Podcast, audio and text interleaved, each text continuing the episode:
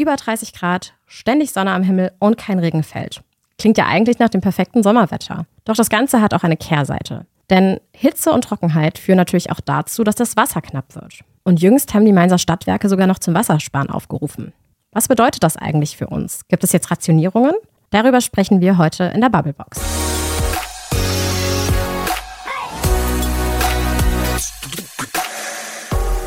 Ja, hi Paul, du bist ja als Lokalredakteur in Mainz unterwegs und hast jüngst darüber berichtet, dass die Mainzer Stadtwerke zum Wassersparen aufgerufen haben. Was ist da denn eigentlich los oder wie kam es dazu? Ja, hallo. Ähm, es kam dazu, weil wir ja gerade eine längere Trocken- und Hitzephase erleben. Es hat bis auf die Regenfälle jetzt der vergangenen Tage, dieses Gewitter, dieses Unwetter, was wir da hatten, davor hat es äh, über einen Monat lang fast gar nicht geregnet in Mainz. Und gleichzeitig waren ja die Temperaturen um die 30 Grad häufig. Also es war sehr heiß, sehr trocken. Und das merken die Stadtwerke dann schnell an den Tagesverbräuchen, die dann in die Höhe schießen, weil die Leute, also weil natürlich für alle möglichen Sachen mehr Wasser verbraucht wird. Und ähm, da wollten die jetzt schon mal ein kleines Warnsignal absetzen, weil einerseits schießen die Verbräuche in die Höhe, andererseits können auch unter bestimmten Umständen die Wasserfördermengen, die die aus ihren Brunnen holen, zurückgehen. Und da wollten sie jetzt schon mal warnen, dass es nicht in den, dass man nicht dahin kommt, dass man irgendwelche Verbote aussprechen muss, sondern dass vielleicht die Leute ein bisschen sparen und äh, man gar nicht dahin kommt. Das heißt, ähm, also die Zuständigen haben auch jetzt keine Rationierung angekündigt, sondern es ist jetzt einfach nur ein Appell quasi an, an die Mainzer und Mainzerinnen, einfach zu sagen, okay, versucht ein bisschen euren Verbrauch runterzuschrauben, damit wir gar nicht erst dazu kommen. Genau, es ist so ein bisschen präventiv, weil die Entwicklung dahin geht, dass man sehen kann, wenn das so weiterläuft, dann könnte es in einen problematischen Bereich kommen. Und ähm, genau, da möchte man gar nicht erst hinkommen. Deshalb ähm, rät man dazu, das Wässern zum Beispiel von großen Rasenflächen einzustellen, also das nicht mehr zu machen und auch irgendwie Swimmingpools beziehungsweise auch Planschbecken jetzt nicht irgendwie täglich zu befüllen. Also überall ein bisschen den Verbrauch runterzuschrauben und das im Hinterkopf zu haben, dass das eine wertvolle, endliche Ressource gerade in so heißen, trockenen Phasen ist. Das heißt, das Wasser ist jetzt auch schon in gewissermaßen knapp, oder? Ja, es ist noch nicht knapp, noch können sie das abdecken. Also das Ding ist, der Wasserverbrauch steigt in Mainz schon seit Jahren allgemein an, also dass man pro Jahr mehr Wasser verbraucht. Das liegt vor allen Dingen daran, dass natürlich die Bevölkerung wächst. Also Mainz ist ja stark gewachsen in den letzten Jahren. Und ähm, das ist auch nichts, was den Stadtwerken jetzt große Sorgen bereitet eigentlich, weil damit kommen sie klar. Da hat mir der Sprecher der Stadtwerke gesagt, dass sie an 95 Prozent der Tage ist es eigentlich kein Problem, den Wasserverbrauch abzudecken. Das Problematische sind so lange Hitze- und Trockenphasen, die bereiten den äh, Sorgen.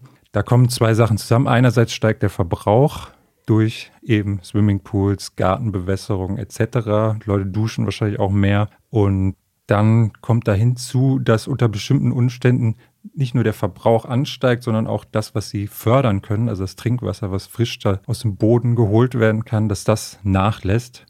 Das hängt damit zusammen, dass die Mainzer Stadtwerke, die Mainzer Netze, ähm, die haben drei Wasserwerke. Das ist einmal Hof Schönau, das ist drüben in Hessen, südlich von Rüsselsheim. Dann Eich, das ist südlich von Mainz. Und dann äh, auf der Petersaue, das ist diese Insel zwischen Mainz und Wiesbaden, wo man nicht draufgehen darf, ähm, wo die Kaiserbrücke drüber führt.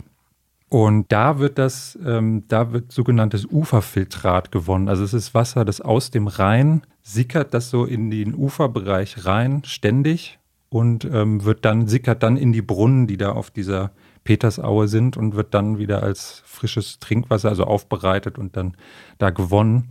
Und wenn der Rhein unter einen bestimmten Pegel fällt, dann merken die das, dass da langsamer das Wasser nachkommt in den Brunnen und dadurch halt die Fördermenge auch eingeschränkt wird. Und ähm, in den vergangenen Jahren, also man sieht deutlich, dass diese Tagesverbrauch, diese maximalen Tagesverbräuche in den vergangenen Jahren deutlich angestiegen sind, wo wir diese Hitzesommer jetzt häufiger hatten. Also es hat 2017 angefangen, dass die Stadtwerke das gemerkt haben, dass diese maximalen Tagesverbräuche äh, in die Höhe schießen. 2019 war bisher das Rekordjahr, wo sie den höchsten Tagesverbrauch mal gemessen haben in einem Junitag. Und genau, und dann haben sie auch schon, da hatten sie auch schon Phasen, wo der Rhein, wenn der Pegel unter zwei Meter fällt, dann ähm, merken die das auf der Petersauer, dass die Brunnen teilweise trocken laufen und dass sie dann die Kapazität runterfahren müssen. Da können sie nicht mehr so viel Wasser da rausholen. Und das merkt man dann. Und dann wird es spätestens problematisch, dass man diese Verbrauchsspitzen nicht mehr gut abgedeckt bekommt. Und dann müsste man eventuell irgendwelche Verbote möglicherweise aussprechen.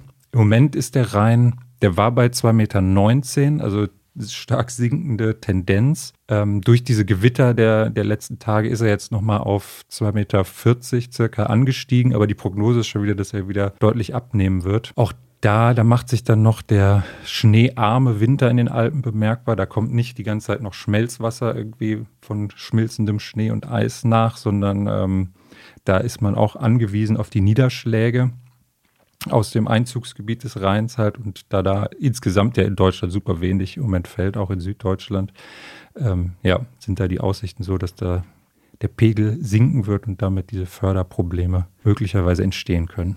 Ja, ich erinnere mich auch noch äh, an vergangenes Jahr, da war das ja auch schon ein Riesenthema. Da äh, war ja auch der Winterhafen, äh, sei ja schon fast trockengelegt, außer an manchen Stellen. Ähm, und ich glaube, das ist echt ein ein Problem, das uns jetzt äh, die kommenden Jahre immer häufiger begegnen wird.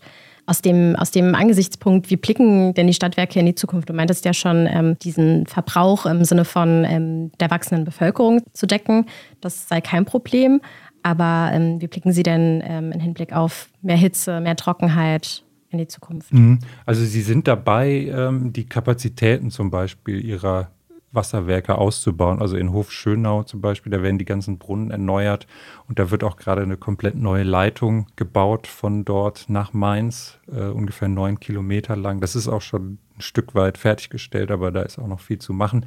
Aber das dauert halt unglaublich lange, diese Kapazität auszubauen, weil man kann es halt im Sommer gar nicht machen, eigentlich die Brunnen erneuern, weil die müssen halt voll laufen, um den Verbrauch irgendwie äh, bedienen zu können. Da kann man nur im Winter irgendwie so einzelne Brunnen die haben da irgendwie so ungefähr 40 Brunnen oder so, aus denen dieses Wasser da geholt wird. Deswegen kann man immer nur einzelne da abschalten und dann erneuern.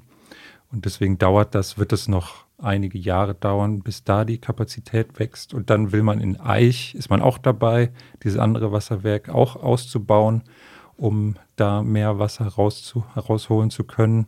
Ähm, da sollen auch, da werden auch gerade neue Brunnen gebaut, so Uferfiltratbrunnen. Und ähm, in der Petersaue hatte man es auch überlegt, aber dann hat man sich davon verabschiedet, weil man äh, sich nicht zu sehr, weil die Abhängigkeit einfach zu groß ist vom mhm. Pegelstand des, des äh, Rheins und äh, man da deshalb darauf verzichtet hat, die Kapazität da auszubauen. Was kann dann jeder und jeder eigentlich tun, um jetzt Wasser zu sparen?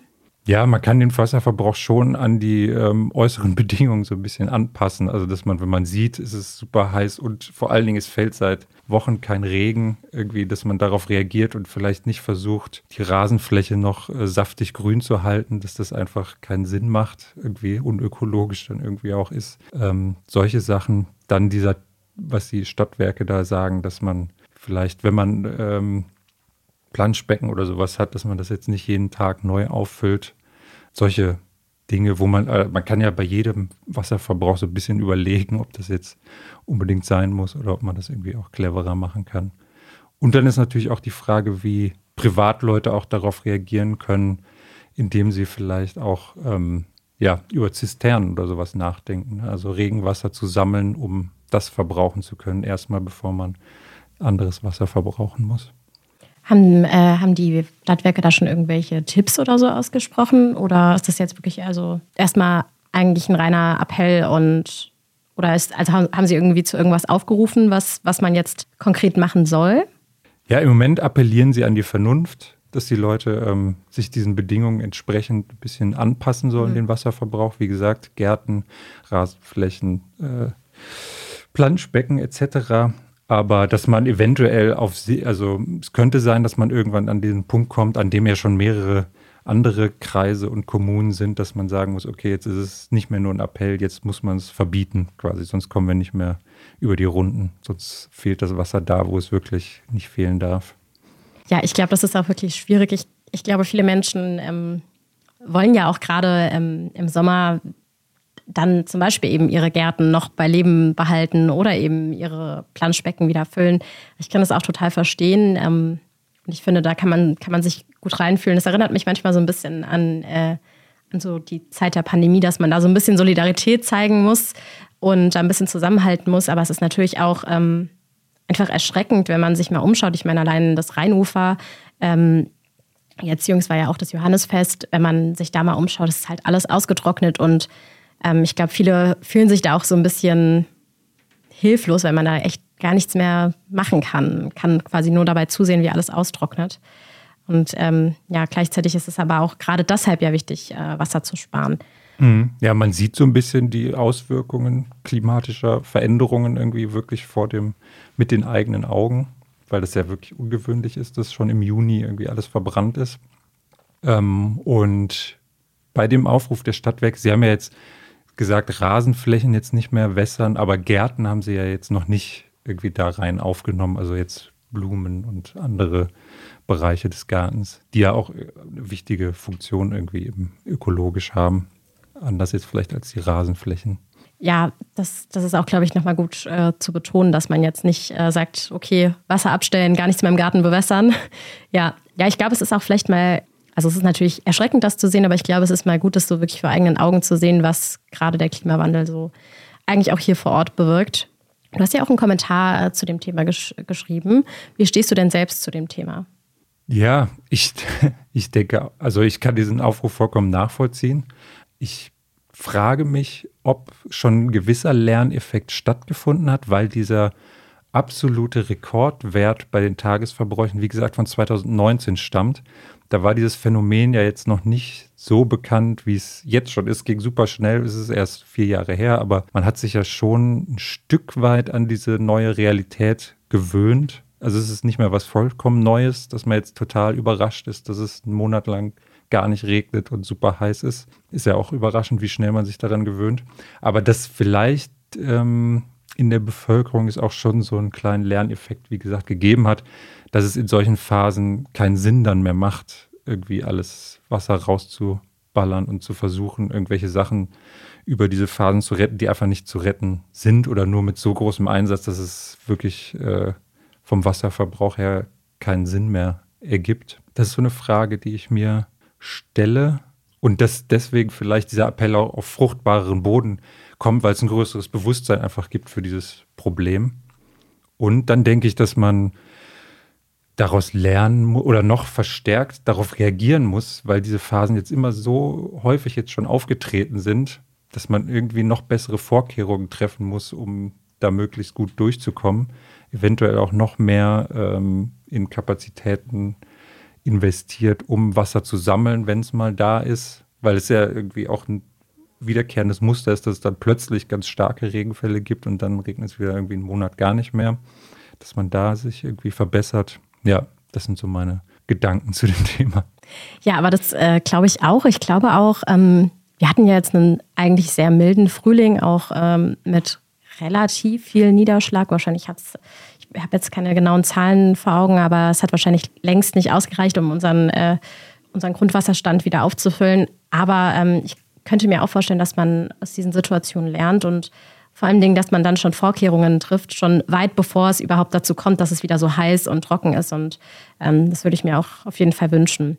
Hast du denn mitbekommen, ähm, dass es irgendwie negative Reaktionen auf diesen Appell gab? Ähm, sind mir jetzt bisher nicht untergekommen. Ähm, ja, fragt man sich natürlich immer, ob es da einen großen Aufschrei gibt irgendwie. Aber nee, ist mir jetzt nichts bekannt, auf jeden Fall. Gab es jetzt auf jeden Fall auch nichts aus der äh, lokalen Politik oder so, jetzt keine Kritik, die mir bekannt wäre. Ja, es ist auch ähm, spannend nochmal aus dem Punkt ähm, der Hitzeschutzpläne, das habe ich äh, ja im Vorgespräch schon mal angesprochen. Unsere Kollegin Sonja Werner hatte dazu auch einen Text äh, im Zentralen. Und das ist ja so, dass das Land Rheinland-Pfalz die Zuständigkeit bei den Kommunen sieht, einen Hitzeschutzaktionsplan aufzustellen. Und in Mainz wird ja da auch gerade dran gearbeitet. Und ich habe auch das Gefühl, wenn, wenn es darum geht und äh, generell um Einschränkungen geht, ich war ähm, zuletzt auch mal in der Online-Redaktion und habe da auch sehr viel quasi unsere Kommentarspalten ähm, betreut. Und das ist natürlich schon, immer wenn es darum geht, den, den Menschen vermeintlich etwas wegzunehmen, kann das immer schon für Kritik sorgen. Aber ich denke, wenn man sich immer wieder bewusst macht, dass es ja eigentlich um uns alle geht und ja einfach nur besser für uns alle ist, dann, dann kann man, glaube ich, diese Kritik auch so ein bisschen fallen lassen. Ich habe auch das Gefühl, dass es Trinkwasser wirklich wahrscheinlich so ein Thema ist, wo alle irgendwie so ein bisschen zusammenzucken, weil klar ist, wie wichtig diese Ressource ist und dass man die, dass man da nicht in eine Situation kommen will, wo da, wo die äh, irgendwo fehlt dass vielleicht deshalb auch das Verständnis da besonders groß ist, anders als bei anderen Appellen und Aufrufen. Ja, absolut. Ich, ich glaube auch, dass das dann ähm, eher fruchtet. Ich bin auch sehr gespannt, wie es jetzt weitergeht und ja, wann, wann die Hitzeschutzpläne hier aus den Kommunen ähm, kommen werden und auch wie es in ganz Rheinhessen jetzt weitergeht. Ich meine, äh, wir haben jetzt eben über die Mainzer Stadtwerke gesprochen. Das ist natürlich genauso ein Thema für die anderen äh, Kommunen und äh, Städte und Gemeinden hier in Rheinhessen, aber genauso auch in Wiesbaden. Ich meine, Wiesbaden ist auch genauso abhängig vom Rheinpegel und da bin ich auf jeden Fall mal gespannt, wie es weitergeht. Ja, Paul, dann dir vielen Dank. Ich bin auf jeden Fall gespannt und ich hoffe, dass, dass wir noch ein paar Regentage auch bekommen und das Wasser nicht, nicht noch knapper wird, es nicht zu Rationierungen kommt. Und wenn euch die Folge gefallen hat, dann lasst uns gerne eine Bewertung da. Falls ihr Fragen oder Anregungen habt, schreibt uns gerne an audio.vrm.de. Bis zum nächsten Mal.